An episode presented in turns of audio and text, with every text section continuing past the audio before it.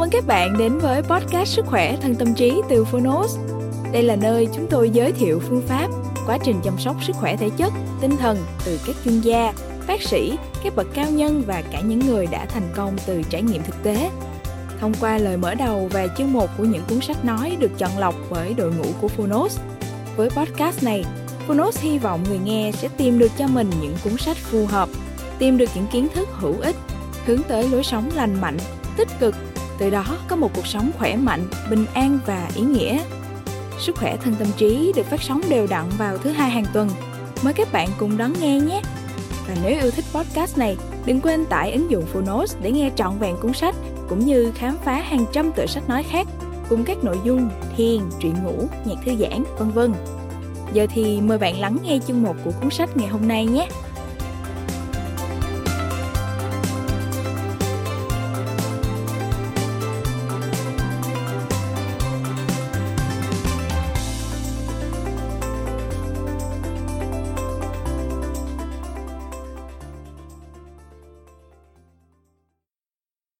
Bạn đang nghe từ Phonos.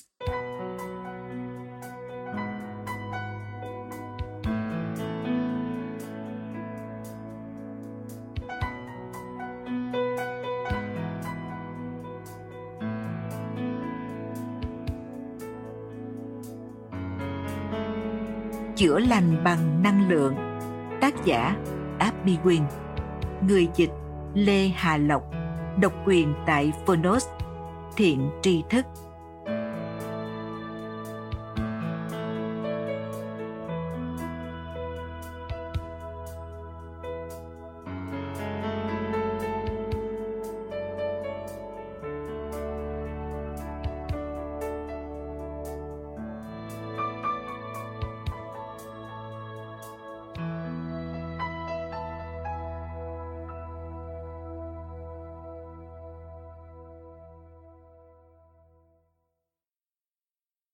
Lời giới thiệu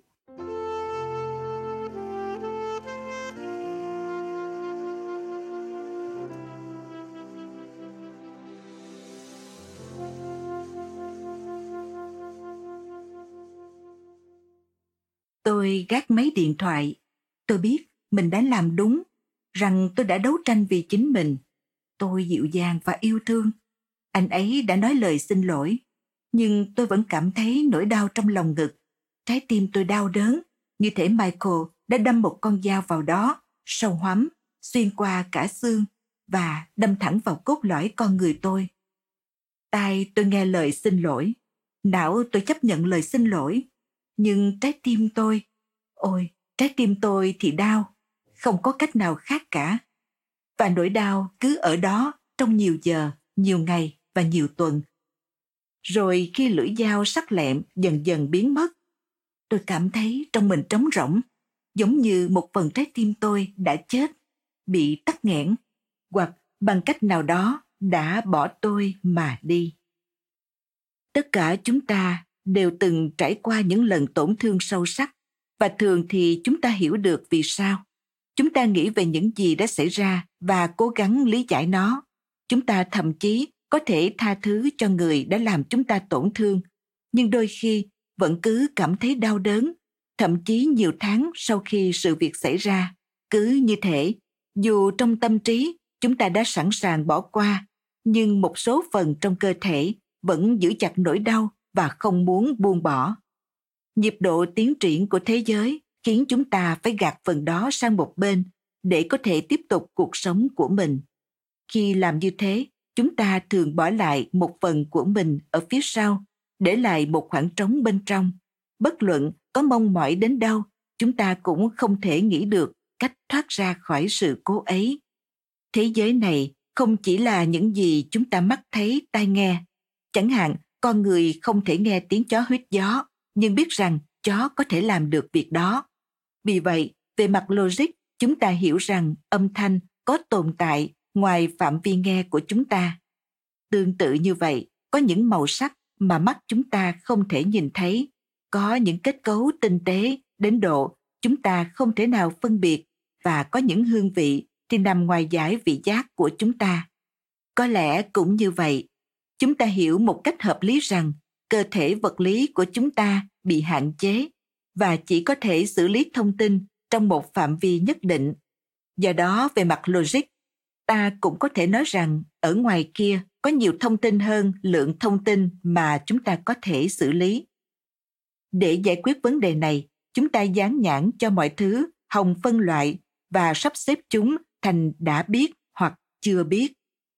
Chúng ta cũng không có khả năng xử lý tất cả những điều rơi vào giải nhận biết của chúng ta. Có một thí nghiệm tâm lý học nổi tiếng, trong đó hai đội truyền một quả bóng chày cho nhau. Một đội mặc áo trắng, đội kia mặc áo màu đen bạn phải đếm số lần đội áo trắng truyền bóng cho nhau. Khi chú ý và tập trung vào đội trắng, bạn không thấy rằng có một người đàn ông trong bộ đồ khỉ đột bước vào, chạy quanh các cầu thủ, vẫy tay rồi bỏ đi. Vì bạn quá tập trung vào việc đếm lượt chuyền bóng, nên não của bạn không chú ý gì đến con khỉ đột. Đó là sự nhận biết được dồn vào một điểm. Thông thường, những gì bạn tập trung vào là những gì bạn nhận thức được vì vậy, chúng ta thực sự bỏ lỡ rất nhiều việc đang diễn ra. Chúng ta có thể chọn những gì mình muốn trải nghiệm và cũng có thể điều chỉnh sự tập trung của mình để ngăn chặn những gì chúng ta không muốn trải nghiệm, giống như đóng cái phần đang đau đớn của chúng ta lại. Chúng ta có thể chặn đứng những cảm giác hoặc cảm xúc khó chịu hoặc ngăn chặn việc biết rằng trong mình đang có điều gì đó không ổn chúng ta học cách vớt lờ những điều không có ý nghĩa với bộ não của chúng ta, như người đàn ông bên trong bộ đồ khỉ đột hay nỗi đau vẫn còn ở trong tim chúng ta nhiều tháng sau lần tan vỡ. Tuy nhiên, đôi khi chúng ta không thể tản lờ những điều này vì chúng phát triển quá lớn, quá đau đớn. Chúng xâm chiếm và bủa vây chúng ta, buộc chúng ta phải chú ý đến chúng. Và khi chúng ta chú ý, thì đó là lúc quá trình chữa lành bắt đầu.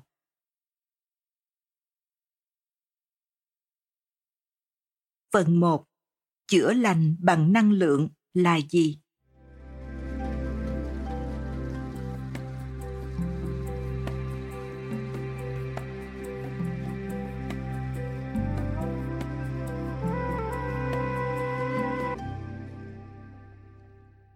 Chúng ta không phải là xương chúng ta không phải là thịt, mà là linh hồn ở trong đó.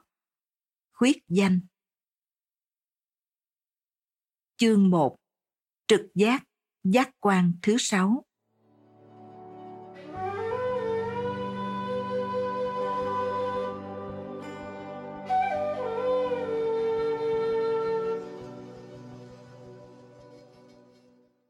Hồi đó, chúng tôi đang mãi miết kiếm nhà chúng tôi đã đi xem rất nhiều ngôi nhà, trong đó có mấy căn rất tuyệt vời, nhưng đặc biệt có một căn.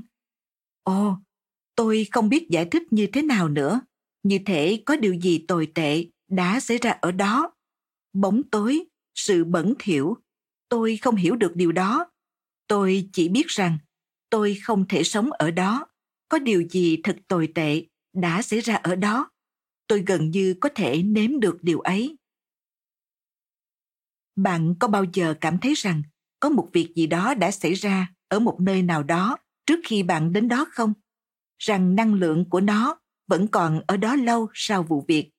Giống như khi bạn được mời đến nhà người bạn ăn tối, nhưng khi đến cửa, mặc dù được họ chào đón bằng những lời lẽ nồng ấm, nhưng bạn vẫn có cảm giác như thể họ vừa cãi cọ gây lộn với nhau, và bạn đã bước vào một cuộc cãi vã, vừa vội vàng kết thúc ai đó nói với bạn rằng họ ổn, trong khi bạn cảm thấy hình như có điều gì đó và họ không ổn.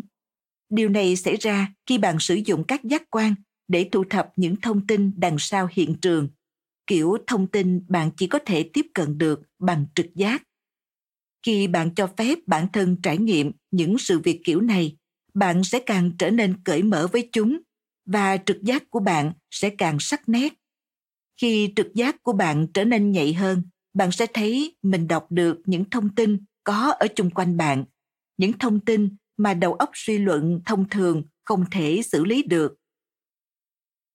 Tôi đã rất bối rối lo lắng khi bị sếp gọi vào gặp. Tôi lập tức cảm thấy mình đã làm điều gì đó sai và trở nên căng thẳng. Khi gần đến lúc phải gặp sếp, tôi cảm thấy dạ dày mình thắt lại và bắt đầu run. Tôi đã sợ rằng mình sắp bị sa thải. Tôi vẫn thường lo rằng mình sẽ bị đuổi việc. Dầu vậy, tôi vẫn đến phòng của anh ấy và đứng ngoài cửa. Tôi xua những ý nghĩ vẩn vơ ấy đi, chuẩn bị sẵn sàng cho bất cứ điều gì có thể xảy ra. Một làn sóng an bình ùa đến với tôi. Tôi đột nhiên cảm thấy rằng mọi thứ sẽ ổn. Cơn co thắt ở bụng bỗng nới lỏng. Tôi gõ cửa và bước vào. Anh ta đang nở nụ cười tươi, chúc mừng tôi vì đã hoàn thành tốt công việc.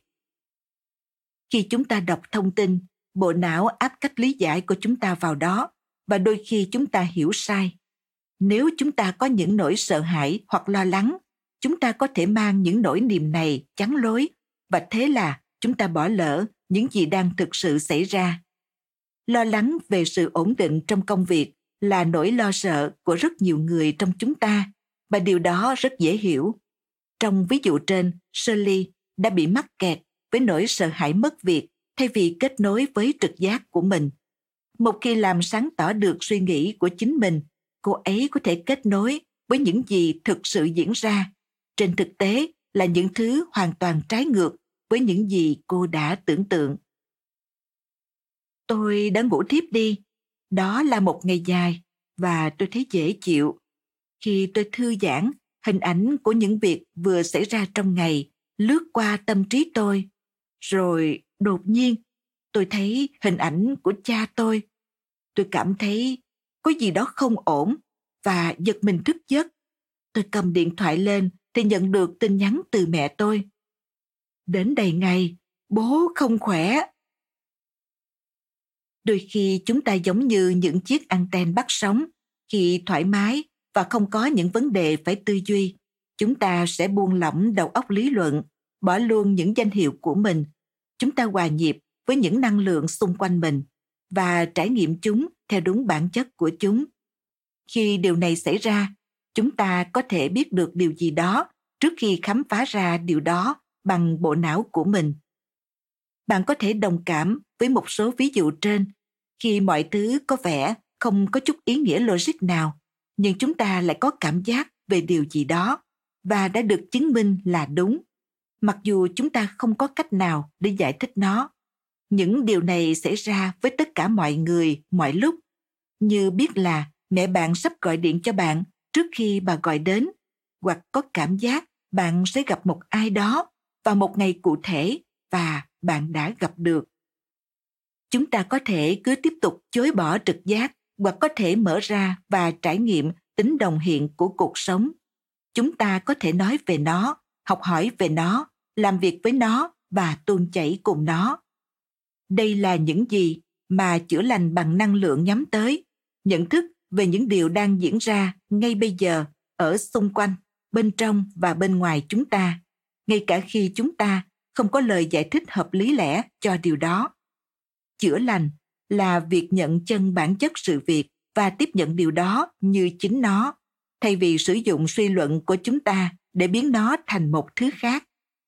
Khi chúng ta học cách giải phóng suy nghĩ của mình về nó, cho phép bản thân cảm nhận và chấp nhận nó, chúng ta cho phép nó đi qua chúng ta, làm thay đổi chúng ta. Chúng ta được làm giàu thêm nhờ trải nghiệm sự việc ấy và qua đó trở thành những con người tốt đẹp hơn. Định nghĩa về việc chữa lành.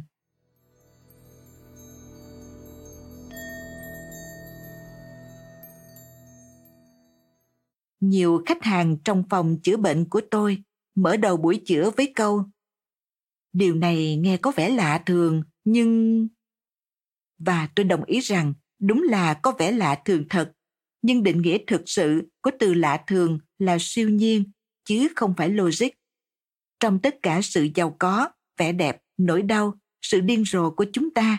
Chúng ta thuộc về trái đất và chúng ta là những sinh thể ánh sáng, đa chiều, đa tầng, tâm linh phức tạp. Có thể bạn đã từng cảm nhận điều này. Một sự tỏa rạng bao trùm của tự do, hạnh phúc, ánh sáng và tình yêu. Khi tất cả mọi thứ trên thế giới đều tốt lành và mọi việc đều tốt đẹp. Mặc dù vậy Thông thường bạn không cảm thấy điều lạ thường này bởi vì chúng ta che giấu sự khác thường ấy của mình để phù hợp với văn hóa. Chúng ta đeo mặt nạ, mặc trang phục, nở nụ cười và đi vào thế giới, cố gắng làm hài lòng mọi người. Là một người tốt, làm việc chăm chỉ, đóng góp nhiều như người khác đang mong đợi từ chúng ta. Chúng ta lưỡng lự trước năng lực toàn vẹn của mình. Chúng ta ngắt kết nối với sự lạ thường của bản thân, với trực giác, với những nỗi đau và buồn thay với cả niềm vui của chúng ta nữa. Chúng ta trở nên kém cỏi hơn con người thực sự của mình và chúng ta đi vào trạng thái tồn tại chứ không phải là thực sự sống. Khi tôi nói với khách hàng của mình rằng thực ra đó không phải là điều gì siêu nhiên, điên rồ hay hiếm thấy mà khá phổ biến.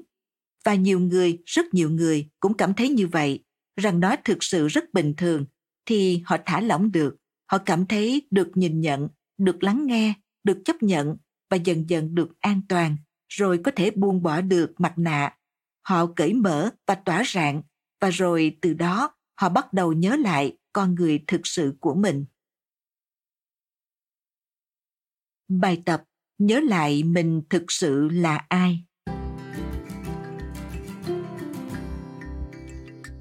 Một, hít thở, tự hỏi mình, tôi là ai?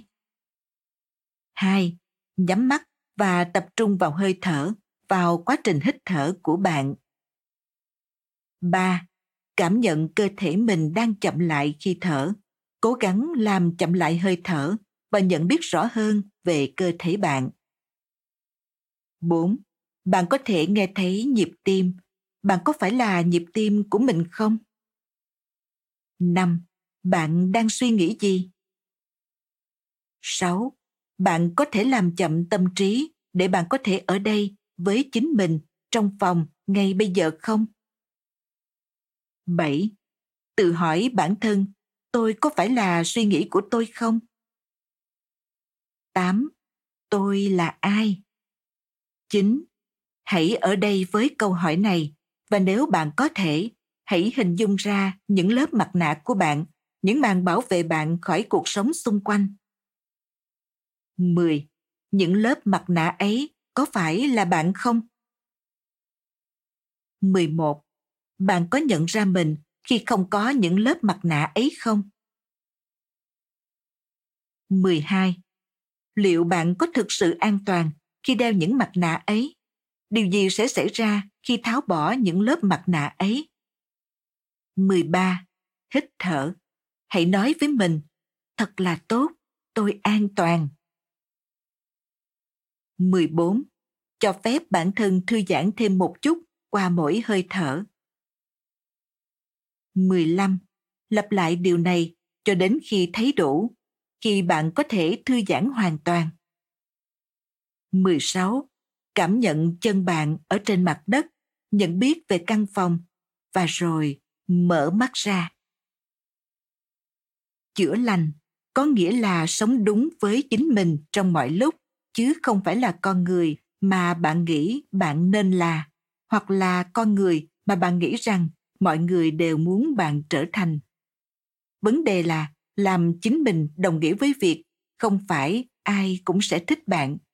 Điều đó có nghĩa là bạn có thể nói những điều mà người khác không chấp nhận hoặc không muốn nghe.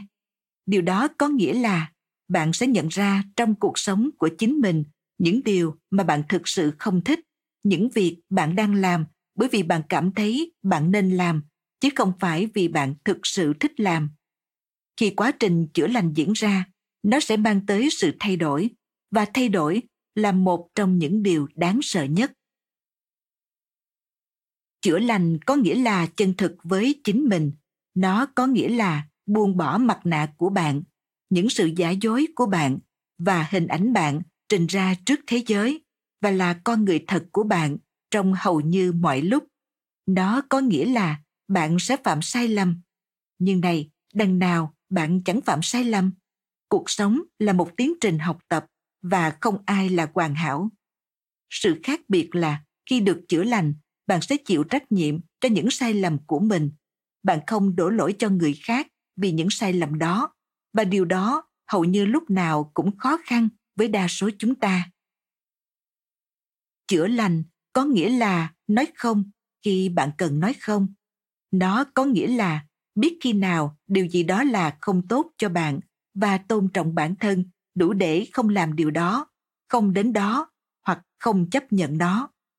Chữa lành nghĩa là nói có khi bạn cần nói có, ngay cả khi bạn không muốn điều đó có nghĩa là bạn cảm thấy sự kháng cự bên trong mình đối với một điều gì đó. Và biết rằng sự kháng cự đó là do bạn đang nói không. Bởi vì việc nói không thì dễ dàng, chứ không phải vì đó là điều đúng đắn. Nó có nghĩa là một sự nhận biết khi bạn nói không hoặc có với một điều gì đó. Bởi vì đó là lối thoát dễ dàng. Chữa lành là làm điều đúng đắn bất kể nó khó khăn đến mức nào, để bạn biết sâu thẳm bên trong, bạn đã làm điều đúng đắn, và việc ai thấy bạn làm điều đó không là vấn đề gì cả. Bạn biết bạn đã làm điều đó, và đó là điều quan trọng nhất. Chữa lành có nghĩa là tha thứ cho người khác, ngay cả khi họ thực sự làm tổn thương bạn. Học cách chấp nhận và chịu đựng điều đó, học cách đối mặt với nỗi đau và ở cạnh nó, thay vì chạy trốn khỏi nó. Điều đó có nghĩa là biết ơn những gì bạn có. Thậm chí cả khi bạn không cảm thấy điều đó, ngay cả khi bạn không có những gì bạn nghĩ bạn nên có. Sự chữa lành xảy ra mọi lúc, mỗi ngày, nhưng sẽ không có chuyện một sáng tỉnh dậy, bạn thấy mình đã được chữa lành. Đó là một tiến trình từ từ của việc buông bỏ những gì bạn từng tin là thật và việc khám phá cái gì mới là thật để bạn có thể sống thật với những gì đang có trước mặt bạn. Khi bạn không còn thói quen vội vã đưa ra kết luận, khi bạn có thể bước lùi lại và quan sát những gì đang xảy ra thay vì phản ứng và vơ mọi thứ vào mình, thì bạn biết mình đang trên hành trình chữa lành. Bạn có thể xin được giúp chữa lành. Bạn có thể loại bỏ bất kỳ trở ngại nào ngăn bạn được chữa lành, và bạn có thể học cách tự chữa lành chính mình. Trong hành trình chữa lành của mình, bạn cũng có thể khuyến khích những người xung quanh chữa lành. Nhưng bạn không thể làm cho người khác được chữa lành chỉ vì bạn cảm thấy đó là những gì họ cần. Chữa lành là buông bỏ nhu cầu kiểm soát mọi thứ của bạn là mở rộng dòng chảy của cuộc sống và tin tưởng rằng tất cả sẽ được chăm sóc. Chữa lành dễ truyền từ người này sang người khác, giống như bông hoa vươn mình về phía ánh sáng. Tất cả con người đều muốn chuyển sang trạng thái chữa lành. Hãy cho phép chính mình. Năng lượng là gì?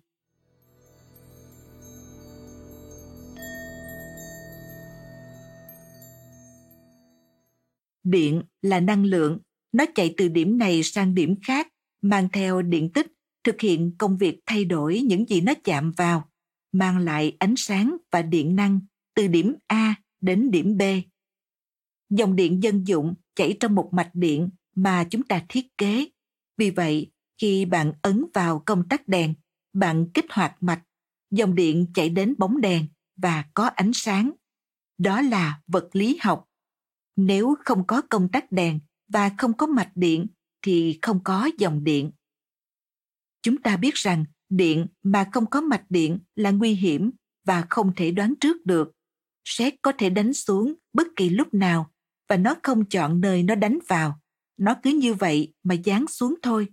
Nó có thể giết chết cây cối, con người và động vật, phá hủy các tòa nhà và thành phố và gây ra thiệt hại to lớn nó không có ý thức, nó chỉ có ánh sáng và sức mạnh.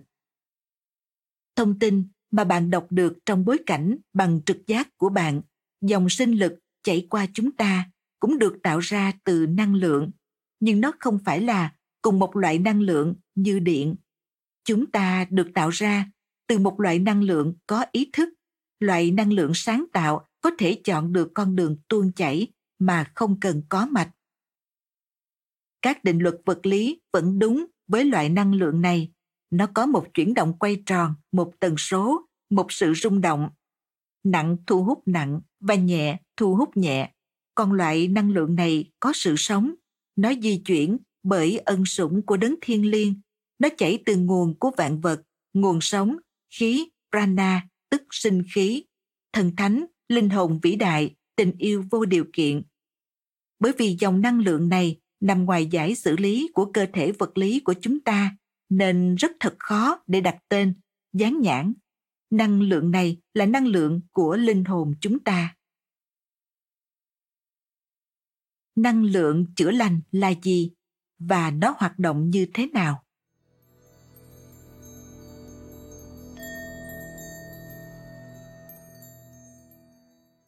Ân sủng của đấng thiên liêng, năng lượng của mọi sinh vật có nhiều tên gọi ví dụ như ki khí ti năng lượng sống prana cơ thể tâm trí vân vân đặc tính cơ bản của loại ân sủng này là nó chảy xuyên qua và xung quanh tất cả các dạng sống.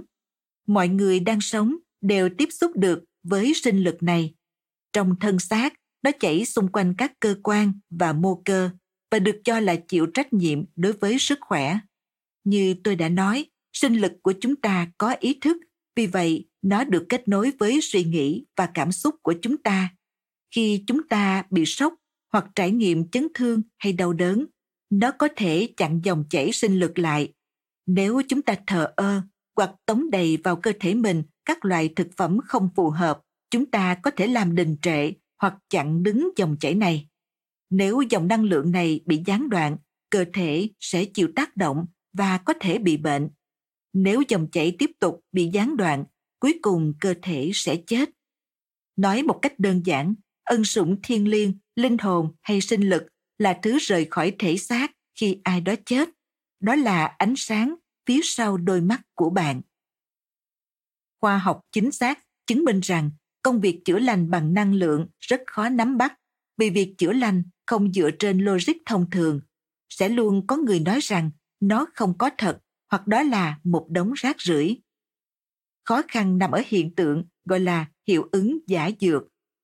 Khi bạn nói với ai đó rằng một loại thuốc sẽ chữa được bệnh cho họ và họ tin bạn thì nó thường chữa được cho họ.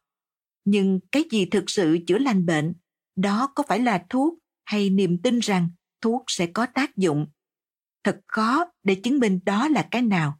Vì vậy, nếu họ tin rằng việc chữa bệnh sẽ có hiệu quả và nó có hiệu quả, khoa học nói rằng đó là tác dụng của hiệu ứng giả dược. Tôi muốn hoàn toàn thẳng thắn với bạn việc chữa lành bằng năng lượng không phải là một khoa học chính xác. Đó là thực nghiệm và bạn phải trải nghiệm nó trước khi bạn có thể cảm nhận được các hiệu ứng. Có thể bạn tìm đến điều trị chữa lành bằng năng lượng chỉ để tìm hiểu thử xem việc chữa trị đó như thế nào để giúp bạn đưa ra quyết định phần sau cuốn sách sẽ có nhiều thông tin hơn về điều đó có hai trường phái tư tưởng xoay quanh cách thức hoạt động của chữa lành bằng năng lượng. Trường phái thứ nhất, chữa lành bằng năng lượng là việc tổ chức lại trường năng lượng sinh học hay trường sinh học của chúng ta. Trường sinh học được tạo thành từ ân sủng thiên liêng hoặc năng lượng sinh lực đang bao quanh cá nhân bạn, còn được gọi là hào quang của bạn. Khi bạn khỏe mạnh, năng lượng này được tổ chức theo một cách lành mạnh.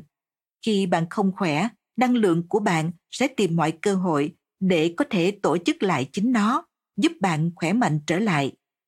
Sức khỏe trong khía cạnh này liên quan đến cơ thể cảm xúc cơ thể tâm trí và cơ thể vật lý tức thể xác của bạn.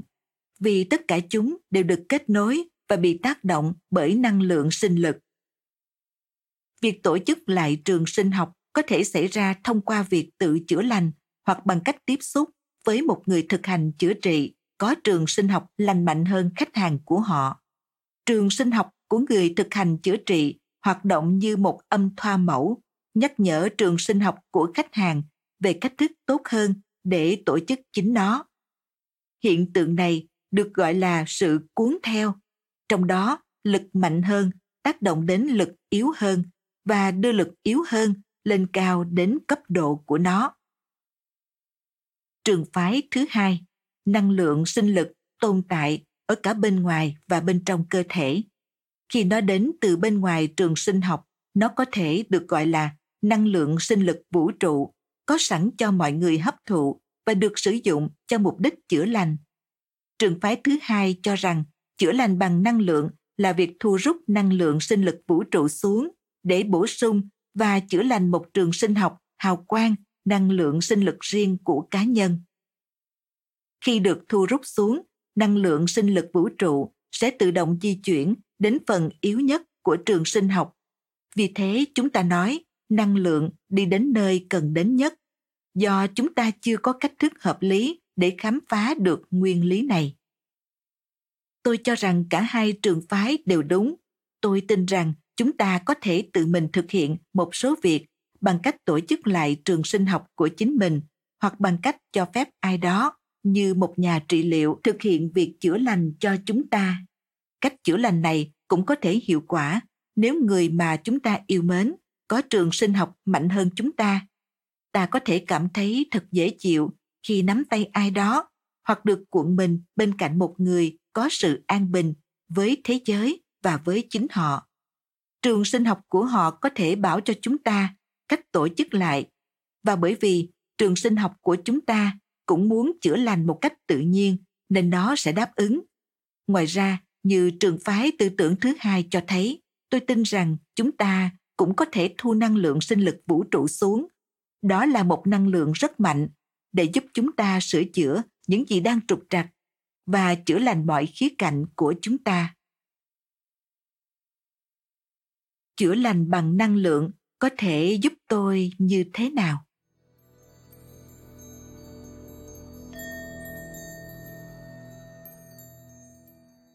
chữa lành bằng năng lượng hoạt động ở tất cả các cấp độ, thể chất, tức cơ thể, tâm trí, tức suy nghĩ, cảm xúc và tâm linh nhờ điều này chữa lành bằng năng lượng là một công cụ rất mạnh mẽ có thể giúp bạn trong mọi vấn đề có thể xảy ra trong cuộc sống tuy nhiên khi bị tổn thương về thể chất hoặc chấn thương về tinh thần chúng ta vẫn phải tiến hành những việc cần thiết để chữa trị những chấn thương đó nếu khớp háng bị mòn khuyết, chúng ta cần phải thay khớp háng. Nếu chúng ta có tiền sử bị lạm dụng hoặc đã ở trong vùng chiến tranh, thì việc nói chuyện với một nhà tâm lý trị liệu là cách tốt nhất để giúp đỡ cho tâm trí lý luận của chúng ta. Bạn có thể đưa việc chữa lành bằng năng lượng vào cuộc sống hàng ngày, nhưng đây không phải là cây đũa thần có thể sửa chữa mọi thứ. Bạn vẫn cần phải hành động để làm cho mọi việc được hoàn tất. Chẳng hạn, nếu bạn đang tìm kiếm một công việc mới thì việc chữa lành bằng năng lượng sẽ không giúp bạn có được công việc đó. Bạn vẫn sẽ phải gửi hồ sơ cá nhân và tham dự phỏng vấn. Nhưng chữa lành bằng năng lượng có thể giúp bạn giữ bình tĩnh và tập trung trong toàn bộ quá trình thực hiện những việc đó. Sử dụng chữa lành bằng năng lượng sau một cuộc đổ vỡ.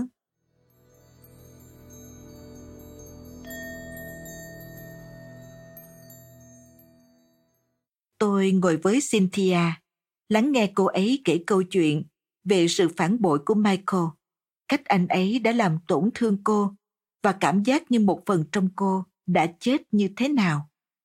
Cô ấy nhìn tôi khẩn khoản. Đó là hai năm trước, cô nói và tôi không có một mối quan hệ tình cảm nào kể từ đó. Tôi đã đi trị liệu tâm lý và tôi biết chuyện gì đã xảy ra, nhưng tôi vẫn sợ bắt đầu một mối quan hệ tình cảm với người khác. Không chỉ có thế, cứ như thể tôi không còn gì để trao đi. Tôi hỏi cô ấy, cô đã sẵn sàng để chữa lành chưa? Bây giờ có cảm thấy an toàn không? Vâng, tôi đã thực sự sẵn sàng tôi chỉ không biết cách nào để buông bỏ nỗi đau chuyện đổ vỡ tình cảm thật là khó khăn và chúng ta coi đó là việc cá nhân chúng ta nghiền ngẫm nó trong đầu chuyện sai ở chỗ nào nhỉ mình đã làm gì mình có phải là người xấu không? Chúng ta cũng có thể biến đó thành một trò chơi đổ lỗi. Họ quá hèn hạ với mình, hoặc họ không quan tâm đến mình. Nếu không, chúng ta có thể biến đó thành một trò chơi. Điều gì xảy ra nếu chúng ta dễ dàng bị kẹt trong suy nghĩ của bản thân và làm cho mọi thứ tồi tệ hơn cho chính mình? Suy nghĩ cũng tác động đến trường sinh học của chúng ta sự quay cuồng và rung động của những suy nghĩ tiêu cực có thể khiến kéo chúng ta rơi vào nỗi buồn, bối rối, sợ hãi và lo lắng. Chúng ta có thể gây hại cho bản thân bởi những suy nghĩ ấy nhiều hơn so với những gì thực sự đã xảy ra với ta. Chìa khóa cho bất kỳ hình thức chữa lành nào là đối mặt với những cảm giác khó khăn thay vì chạy trốn khỏi chúng. Muốn làm được điều này bạn cần phải dũng cảm. Có thể đây là một thách thức. Nếu là vấn đề lớn, bạn có thể cần đến một nhân chứng. Ai đó có mặt ở đó và chứng kiến bạn làm điều này. Một người bạn hay một nhà trị liệu để hỗ trợ bạn. Để nắm tay bạn, nói một cách hình tượng, trong khi bạn trải qua nỗi đau của mình, bằng cách tập trung vào bên trong, thực hiện công việc bên trong của bạn. Hiện diện cùng với những phần đang bị đau đớn, bạn sẽ lành bệnh. Hít thở, nhận biết nhiều hơn về cơ thể cô. Hãy dành thời gian để làm điều này. Một lúc sau, nhìn vẻ mặt của cynthia, tôi có thể thấy cô ấy đã thoải mái hơn nhiều. Tôi hướng dẫn tiếp. Được rồi, giờ hãy đặt tay lên tim. Hãy nói với trái tim rằng, cô rất xin lỗi vì nỗi đau về cảm giác đau đớn mà nó cảm thấy và rằng nỗi đau ấy kéo dài lâu quá rồi. Hãy nói với trái tim của cô rằng, cô ở đây vì nó. Cô bật cười. Nói chuyện với trái tim của tôi ư, giống như nó là một con người. Điều đó thật điên rồ. Cứ thử đi, nhưng hãy làm điều ấy thật nghiêm túc. Tất cả những gì cô nói, hãy thành thật. Tôi nói với cô ấy cô ấy làm theo và dường như cô thư giãn sâu hơn. Bây giờ, hãy hỏi xem trái tim cô đang cần gì. Điều đầu tiên xuất hiện trong đầu cô là gì? Được sống một lần nữa, có nhiều niềm vui hơn, được cười cho ra cười, sâu sắc, tự do. Cô có cho phép mình sống thêm lần nữa không? Tôi hỏi cynthia. Vâng cô ấy thì thầm và nước mắt lăn dài trên khuôn mặt của cô. Vâng tôi cho phép. Bất cứ lúc nào, bạn cần một không gian để suy nghĩ, hoặc khi bạn cần đưa mình trở lại với trí tuệ bên trong, trái tim hoặc trực giác của bạn, thì đó là khi chữa lành bằng năng lượng có thể giúp được. Nó có thể nhắc nhở để bạn không bị cuốn vào bi kịch của người khác. Nó có thể làm dịu suy nghĩ của bạn và làm tan biến các tiểu tiết. Chữa lành bằng năng lượng có thể giúp bạn tạo ra các mô hình mới và thoát ra khỏi lối suy nghĩ cũ. Nếu thấy mình tức giận với ai đó, bạn có thể sử dụng chữa lành bằng năng lượng để thư giãn, giải phóng cơn giận, giải tỏa tâm trí và quyết định làm gì tiếp theo. Hành động vì tình yêu thay vì phản ứng đầy giận dữ và khiến mọi chuyện tồi tệ hơn hãy nhớ rằng, các định luật vật lý, luôn đúng với năng lượng của cảm xúc và các tư tưởng của chúng ta, giống hệt như với điện năng. Khi bạn thu hút những cái giống nhau lại với nhau, thì bạn đang khuếch đại. Tức giận cộng với tức giận thành nhiều tức giận hơn. Vì vậy, nếu không muốn giận dữ hơn nữa, bạn cần đưa một năng lượng mới vào và hòa tan cơn giận đi. Chữa lành bằng năng lượng. Có những lúc thật không dễ mà làm được điều này, cũng như thật khó để thoát ra khỏi một chu kỳ nóng giận. Điều này cần có thời gian và rèn luyện. Đó là sự khởi đầu của việc làm chủ cuộc sống, và có rất nhiều bài tập trong suốt cuốn sách này có thể giúp bạn bắt đầu hành trình chữa lành của mình. Các phương thức chữa lành bằng năng lượng.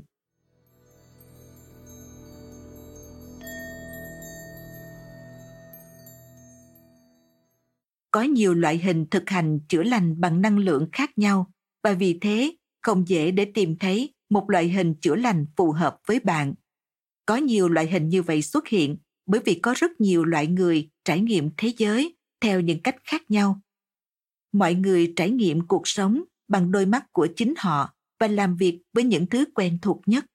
Nếu bạn lớn lên cùng với yoga, thì việc bạn tập yoga hàng ngày sẽ là điều tự nhiên.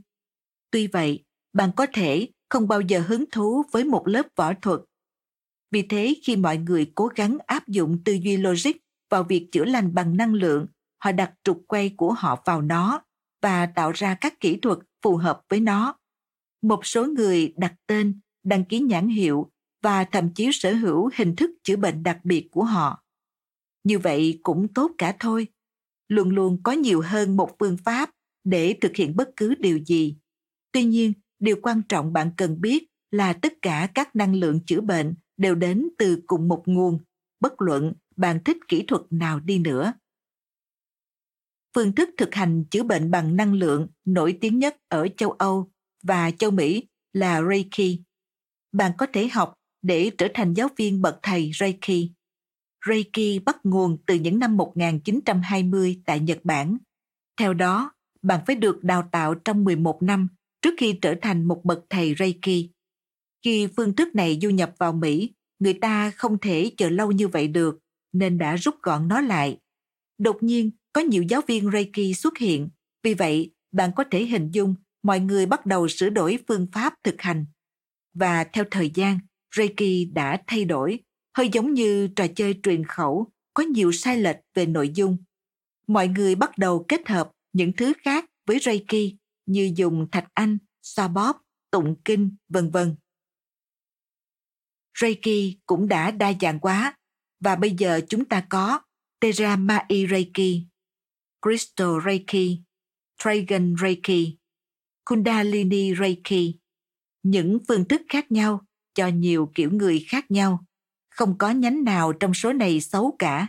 Trong thực tế, sự lan rộng của ánh sáng chữa lành trên khắp thế giới thật là tuyệt vời. Tuy nhiên, bây giờ thì việc trở thành bậc thầy Reiki lại quá dễ dàng.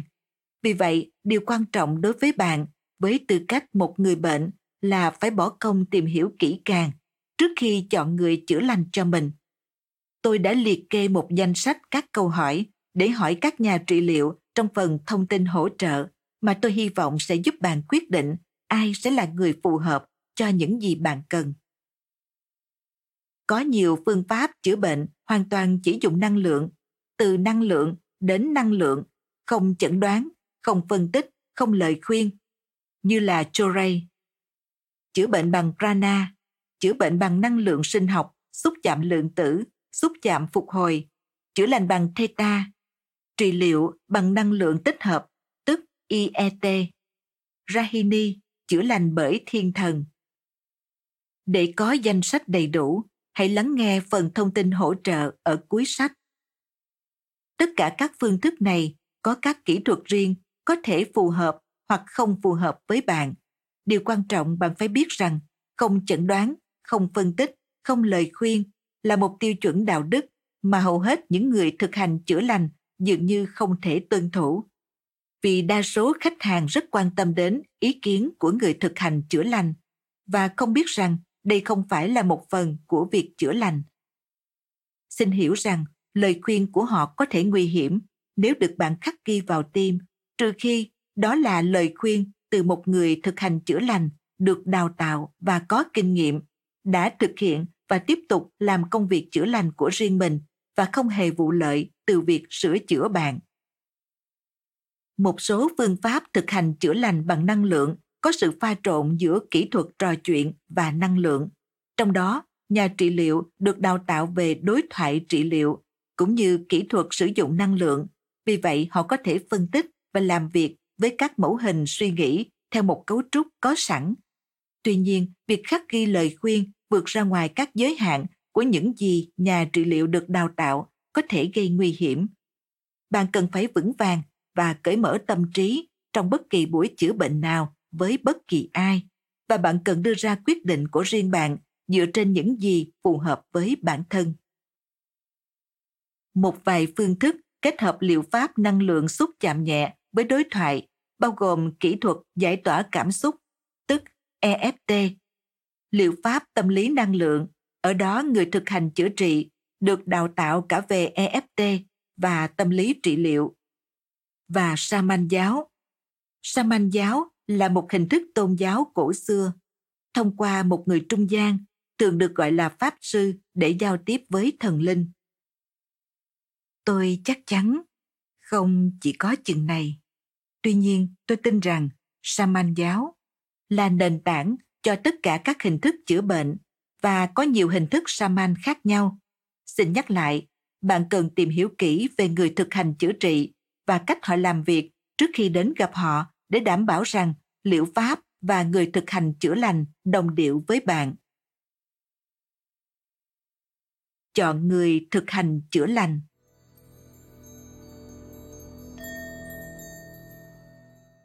Bất kể là phương thức gì, chất lượng của việc chữa lành bằng năng lượng mà bạn sẽ trải nghiệm tùy thuộc vào người bạn chọn kết nối. Hãy tưởng tượng một máy pha cà phê, bạn chuẩn bị bộ lọc và cà phê, rồi khi cho nước vào, cà phê chảy ra. Bộ lọc có một chất lượng nào đó, cà phê cũng có chất lượng của nó và nước thì khá giống nhau. Hãy áp dụng điều này vào chữa bệnh. Cơ cấu linh hồn của thầy chữa là bộ lọc, trải nghiệm cuộc sống của người chữa bệnh là cà phê và nước là năng lượng chữa lành. Do đó, chất lượng của cà phê đi qua bộ lọc của thầy chữa phụ thuộc vào mức độ trong sáng của người đó. Không giống như cà phê thực, chúng ta muốn năng lượng chữa lành của mình trong sáng và mạnh mẽ nhất có thể. Nếu nó phát ra yếu ớt, thì có thể có nghĩa là chính người thầy chữa cũng cần được điều chỉnh. Một số người được sinh ra để làm thầy chữa. Điều đó đã được truyền ngay trong gia đình của họ, trong từng kết cấu của bản chất của họ. Họ thậm chí có thể không được đào tạo theo một kỹ thuật cụ thể nào hoặc được đào tạo theo nhiều trường phái khác nhau. Điều đó không thực sự quan trọng. Các thầy chữa tầm cỡ này có một bộ lọc thu hút năng lượng chữa bệnh có chất lượng tinh khiết nhất, bất kể họ mang theo bao nhiêu kinh nghiệm sống ở bên trong. Chỉ nội việc có mặt xung quanh những người thầy chữa này đã có thể tạo ra một sự biến đổi chữa lành mạnh mẽ và suốt đời. Trong những trường hợp ngược lại, một số người khác sẽ không bao giờ trở thành người thầy chữa tuyệt vời, bởi vì điều đó không nằm trong kết cấu của thực thể con người họ. Những người này có khả năng ở những lĩnh vực khác và thế giới cần nhiều kỹ năng khác nữa, ngoài khả năng chữa lành. Tuy nhiên, tôi tin rằng mọi người đều có thể tự chữa lành nếu có một khuôn khổ cơ bản để làm theo. Mọi người đều có thể làm thanh sạch các hạt cà phê của cuộc đời họ và nâng cấp chất lượng của các bộ lọc. Bạn cũng vậy. Mặc dù tất cả chúng ta đều có thể chữa lành chính mình, đôi khi có những vấn đề trong chúng ta cần một nhân chứng để được chữa lành hoàn toàn. Hãy có mặt cùng với thầy chữa khi bạn sẵn sàng buông bỏ một thứ gì đó. Việc này có thể mạnh mẽ hơn và thay đổi cuộc sống nhiều hơn so với việc tự mình thực hiện chữa lành. Vật lý lượng tử cho thấy rằng sự có mặt của một người quan sát sẽ làm thay đổi trạng thái của một quá trình, mặc dù chúng ta không hoàn toàn hiểu được tại sao. Tôi đã trải nghiệm điều này với những khách hàng nghĩ rằng họ đã tự mình buông bỏ được một thứ gì đó, nhưng rồi lại thấy nó quay trở lại với họ theo nhiều cách khác nhau. Sau đó, họ tìm đến tôi để được thanh lọc triệt để hơn. Đừng ngại tìm ai đó để làm việc này cho bạn. Nếu bạn tự cho phép mình thực hiện công việc của bản thân và ý định của bạn là tìm kiếm một người thực hành chữa lành, giúp bạn mà không làm tổn hại đến mình. Thì hãy xin vũ trụ chỉ cho bạn hướng đi đúng. Hãy quan sát những dấu hiệu xuất hiện trong cuộc sống của bạn để tìm thấy hướng đi đúng đắn. Những gì sẽ diễn ra trong một buổi chữa lành chính thức.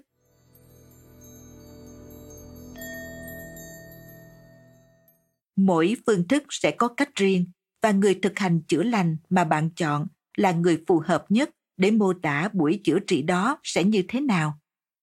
Về phần các biến đổi năng lượng thực tế trong một buổi chữa bệnh, chỉ thuần bằng năng lượng, có thể bạn không cảm nhận được gì.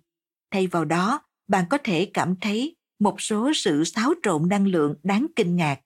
Trong đó năng lượng của bạn chuyển từ những năng lượng dày đặc và chậm chạp như khi bị trầm cảm hoặc buồn bã thành năng lượng nhẹ nhõm hơn của sự an bình Điều này thực sự phụ thuộc vào việc bạn đang ở đâu trong hành trình cuộc đời và bạn đang mang theo bao nhiêu năng lượng nặng nề. Nó cũng phụ thuộc vào kết cấu bên trong bạn, vào thời điểm chữa lành và mức độ bạn sẵn sàng buông bỏ nỗi đau cảm xúc như thế nào. Một trong những hiệu ứng thú vị nhất mà mọi người thường thuật lại từ một buổi chữa bệnh bằng năng lượng là khi thầy chữa chạm vào đầu họ. Cảm giác của cái chạm ấy di chuyển đến bàn chân hoặc một phần khác của cơ thể. Một số người ngủ thiếp đi trong buổi chữa và có thể có những giấc mơ rõ ràng hoặc nhận được câu trả lời cho một vấn đề mà họ đang vướng mắc. Một vài người cảm thấy như thể họ rời khỏi cơ thể trong buổi chữa và có thể thấy mình đang nhận được sự điều trị. Những người khác cảm thấy như thể họ đi sâu hơn vào cơ thể của mình. Đó là trải nghiệm rất riêng, và khi bạn nhận được sự chữa lành, ngay cả khi với cùng một phương thức và cùng một người thực hành chữa trị, thì mỗi lần có thể là một trải nghiệm hoàn toàn khác. Tôi có thể khẳng định lại rằng, uy tín và tính xác thực của người thực hành chữa trị là điều quan trọng nhất khi bạn lựa chọn người chữa lành cho mình. Nếu bạn không cảm thấy thoải mái hoặc an toàn với người thực hành chữa lành của mình, thì sự chữa lành sẽ không sâu sắc và thậm chí có thể gây tổn hại. Một số phương thức chữa bệnh có các hiệp hội hoặc cơ quan quản lý tạo ra các tiêu chuẩn và hướng dẫn cho các thành viên của mình tuân theo. Bằng cách này, họ nâng cao mức độ chuyên nghiệp và khách hàng có một hệ thống khiếu nại nếu có chuyện gì đó xảy ra trong quá trình chữa các thành viên hành nghề chuyên nghiệp của các hiệp hội như vậy đều được hiển thị tên trên hệ thống và bạn có thể truy cập trang web của cơ quan quản lý để tìm người mình cần. Gọi điện thoại cho người thực hành chữa trị và cảm nhận họ từ giọng nói, đọc trang web của họ, theo dõi họ trên Facebook và xem họ có đến từ cùng một không gian như bạn không. Trên tất cả, hãy nghe theo trực giác của bạn. Nếu bạn có mong muốn sâu sắc được gặp một người đặc biệt, thì người đó rất có khả năng là người có thể giúp bạn tốt nhất trong thời điểm đó tôi hy vọng rằng sau khi bạn nghe cuốn sách này và trở nên quen thuộc hơn với việc chữa lành và với nhu cầu cũng như yêu cầu của riêng bạn bạn sẽ tự tin và an tâm dựa vào bản thân cũng như khả năng của bạn để tìm một người thực hành chữa trị mà bạn cảm thấy thoải mái với người đó hành trình tôi đến với chữa lành bằng năng lượng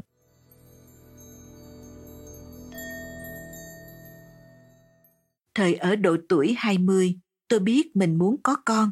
Tôi đã có một tuổi thơ khó khăn.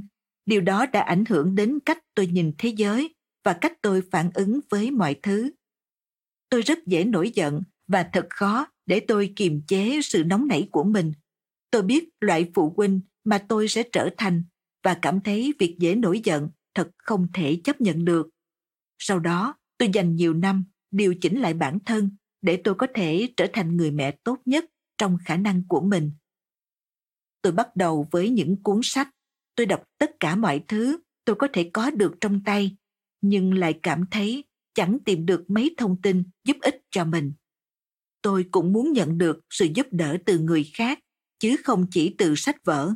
Nhưng tôi không tìm thấy một nhà thực hành trị liệu hoặc một liệu pháp nào có thể giải quyết toàn diện chuyện này. Việc tư vấn với chuyên gia tâm lý thì giúp được tôi thay đổi cách nghĩ, nhưng không giúp tôi thay đổi cảm nhận. Liệu pháp thôi miên đã giúp tôi kết nối với nội tâm của mình, nhưng tôi không biết phải làm gì khi đã vào trong đó reiki đã tạo ra tác động lớn nhất đối với tôi làm giảm cường độ cảm xúc tôi đang mang theo trong người thư giãn cơ thể và làm dịu tâm trí tôi thấy bồng bềnh trôi nổi sau một buổi chữa bằng Reiki và không còn cảm thấy tức giận, căng thẳng hay cáu gắt nữa. Thời điểm ấy, đó là điều rất lạ với tôi. Sau khi phát hiện ra Reiki, mỗi tuần một lần, tôi đi gặp một bậc thầy Reiki và được điều trị trong một giờ. Việc này sẽ hỗ trợ tôi suốt cả tuần. Sau đó, những căng thẳng của cuộc sống sẽ tích tụ trở lại và đến tuần tới tôi đã sẵn sàng cho buổi chữa của mình. bậc thầy Reiki của tôi cũng đang thực hiện chương trình tiến sĩ và trong nhiều tuần, cô ấy dành ngày càng ít thời gian cho tôi. Hàng tuần đã trở thành cách tuần và càng lúc tôi càng khó để giữ được sự bình tĩnh và tỉnh táo giữa các buổi chữa. Tôi nhận ra rằng mình đang phụ thuộc vào cô ấy. Khi cô ấy nói cần nghỉ một thời gian để tập trung vào việc học, tôi đã hoàn toàn ngã quỵ. Thực tế là tôi cảm thấy tuyệt vọng. Rồi cô ấy nói với tôi rằng tôi có thể tự mình học Reiki. Đối mặt với thực tế này, dường như tôi không còn lựa chọn nào khác ngoài việc học phương pháp đó. Sau khi tôi được huấn luyện ở cấp độ đầu tiên của Reiki và tạo được nếp tự luyện tập hàng ngày, tôi bắt đầu ổn định và tin tưởng rằng mình sẽ luôn có nó trong tầm tay mỗi khi cần đến. Điều đó khiến tôi cảm thấy tự tin, nhưng vẫn không thay đổi được cách tôi nhìn nhận về thế giới và ý nghĩa của cuộc sống, vũ trụ và mọi thứ. Tôi thích đi sâu và phân tách mọi thứ, học cách chúng hoạt động, cũng giống như tiếp tục việc học Reiki. Vì thế, tôi bắt đầu học lấy bằng tâm lý trị liệu. Thật tuyệt, nhưng việc đó không giải thích mọi chuyện khớp với nhau như thế nào. Tất cả mọi kết cấu của con người chúng ta được xây dựng như thế nào. Vào thời điểm đó, tôi đã có thể xử lý cơn giận của mình tốt hơn và hai đứa trẻ mà tôi mơ ước đã bước vào cuộc đời tôi. Tôi thích thú với việc nuôi dạy con cái và song song đó tôi tiếp tục làm công việc văn phòng của mình. Thật là khó, hai đứa con dường như lấy tất cả sức lực còn lại của tôi sau một ngày ở văn phòng. Để giữ cho bản thân tôi được vững vàng và ổn định, tôi cần một cái gì đó chỉ dành riêng cho tôi. Tôi đã bắt đầu hiểu rằng tâm linh là cầu nối giữa lý luận và năng lượng.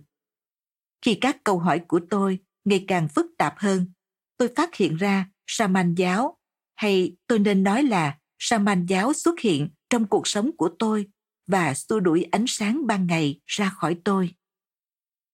Có rất nhiều quyền thoại xung quanh Saman giáo và nỗi sợ hãi của tôi xoay quanh việc để mất kiểm soát bản thân. Điều này trái ngược hoàn toàn với việc tôi luôn cố gắng cân bằng và ổn định. Tuy vậy dường như có một cái gì đó kéo tôi vào, như thể tất cả các câu trả lời tôi đang tìm kiếm và nhiều hơn nữa sẽ được tìm thấy qua sa man giáo. Tôi phải biết nhiều hơn. Các con tôi bây giờ đã đủ lớn để có thể ở cùng với bố trong một khoảng thời gian ngắn. Vì thế, tôi ấp ủ ý định hành động từ từ và ra nước ngoài học hỏi để trở thành một người thực hành chữa trị theo sa man giáo. Tôi tiếp tục học lấy bằng tâm lý trị liệu và làm một công việc văn phòng để nuôi hai con nhỏ cùng người chồng không đi làm của mình. Tôi cũng đã thu xếp ra đi học các khóa đào tạo về Saman hai lần một năm và tiếp tục luyện tâm sâu hơn. Tôi đã trở thành một giáo viên Reiki bậc thầy. Ngay khi tôi hoàn thành các khóa đào tạo chính thức, thì hai em bé nữa xuất hiện trong cuộc đời tôi. Bốn đứa con. Đối với một người từng nghĩ rằng mình sẽ là người mẹ tồi tệ nhất trên thế giới, thì tôi coi đây là một món quà đặc biệt từ vũ trụ và là điều minh chứng cho tất cả những công việc tôi đã làm. Tôi tin tưởng vũ trụ nhiều hơn và khi hợp đồng làm việc hết hạn cũng là lúc tôi đủ tiêu chuẩn để làm một nhà trị liệu tâm lý. Thay vì tìm kiếm một công việc khác tôi đứng ra tự hành nghề chữa lành. Thật là liều lĩnh. Tôi đang phải nuôi bốn đứa con và chồng nhưng cảm thấy đó là điều đúng đắn phải làm. Tôi có đủ năng lực và khách hàng kéo đến. Họ gửi gắm cho tôi những người thân yêu của họ, nói chuyện về những điều tôi đã làm. Và chẳng mấy chốc, tôi đã có một mạng lưới khách hàng và học viên rất lớn. Tôi rất được ủng hộ. Tôi đã học được cách pha trộn tất cả các phương thức chữa bệnh với nhau. Chữa bệnh bằng năng lượng, tâm lý trị liệu và sa man giáo để tạo ra một phương pháp chữa lành liền mạch, trường tồn. Tại sao tôi tin rằng bạn có thể tự chữa lành mà không cần được đào tạo chính thức?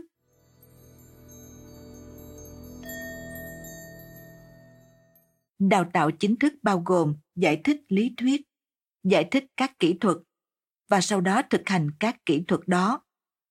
Trọng tâm có thể là chú trọng nhiều vào các kỹ thuật hơn là vào việc chữa lành. Tôi đặt bàn tay này ở đó được không? Tôi sẽ dừng ở đây bao lâu? Tôi phải làm gì tiếp theo? Đại loại là thế. Đừng hiểu sai ý tôi. Đào tạo chính quy là tuyệt vời và quan trọng, nhưng bạn không cần đến nó để tự chữa lành. Với tất cả các phương thức chữa bệnh mới, một số người đã đăng ký bản quyền cho các kỹ thuật của họ, và ai cũng khẳng định phương pháp của họ là tốt nhất. Vì vậy có nhiều ý kiến trái ngược nhau về các phương thức chữa lành. Tôi chọn cách đứng ngoài tất cả những tranh luận đó. Tất cả mọi sự chữa lành đều đến từ cùng một nguồn và trình độ của thầy chữa là yếu tố khiến cho sự chữa lành có tác động mạnh mẽ và người thầy chữa đó có thể là chính bạn. Các khách hàng đến với tôi trong đầu đớn, chúng tôi cùng nhau trải qua hành trình đi vào nỗi đau của họ, và tôi dạy họ cách ghép các mảnh lại với nhau, cách hàn gắn chúng. Những ai cam kết với cách thức ấy sẽ tiếp tục được chữa lành thật lâu sau khi khóa điều trị kết thúc. Một khi họ đã nắm được khái niệm cơ bản của việc chữa lành và cách thức áp dụng chúng vào thực tế, họ sẽ trở nên khỏe mạnh hơn. Người ta không dạy chữa lành trong trường học, bạn phải bắt đầu học ở đâu đó vì vậy, bạn cần học được một số khái niệm và các kỹ thuật tôi cung cấp sẽ giúp bạn trải nghiệm các khái niệm ấy trong thực tế. Một khi đã có một nền tảng cơ bản cho việc chữa lành, bạn có thể tự mình đi xa hơn, bất kể có nỗ lực công phu hay không, có các dụng cụ hỗ trợ tân tiến hay không. Những gì tôi dạy, tôi cảm thấy không phải thuộc về tôi. Tôi tin rằng các kỹ thuật và bài tập của tôi đến từ nguồn gốc của mọi thứ. Tùy bạn gọi đó là thượng đế vũ trụ đấng tối cao hay tình yêu vô điều kiện. Tôi không muốn thương hiệu đăng ký hoặc chính thức hóa bất cứ điều gì. Điều chắc chắn nhất là tôi không muốn thành lập trường dạy chữa lành Apiwin với các giấy công nhận và chứng chỉ. Những gì tôi muốn làm là trao cho bạn sự tự tin để hiểu được chữa lành là gì, trình bày với bạn các khái niệm và giúp bạn trải nghiệm chúng. Tôi muốn chữa lành thế giới bằng việc dạy bạn cách chữa lành chính mình.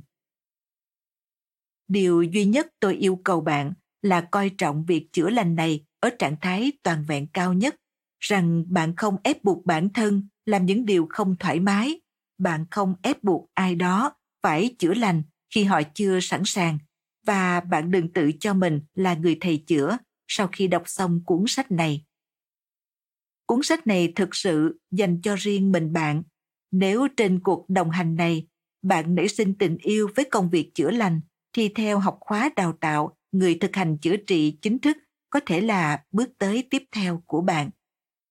Hãy nhớ rằng, chỉ có bạn mới có thể làm công việc của bạn, không ai có thể làm hộ bạn, và bạn không thể làm việc của người khác thay cho họ vì thế hãy thư giãn hít thở và tận hưởng cuộc hành trình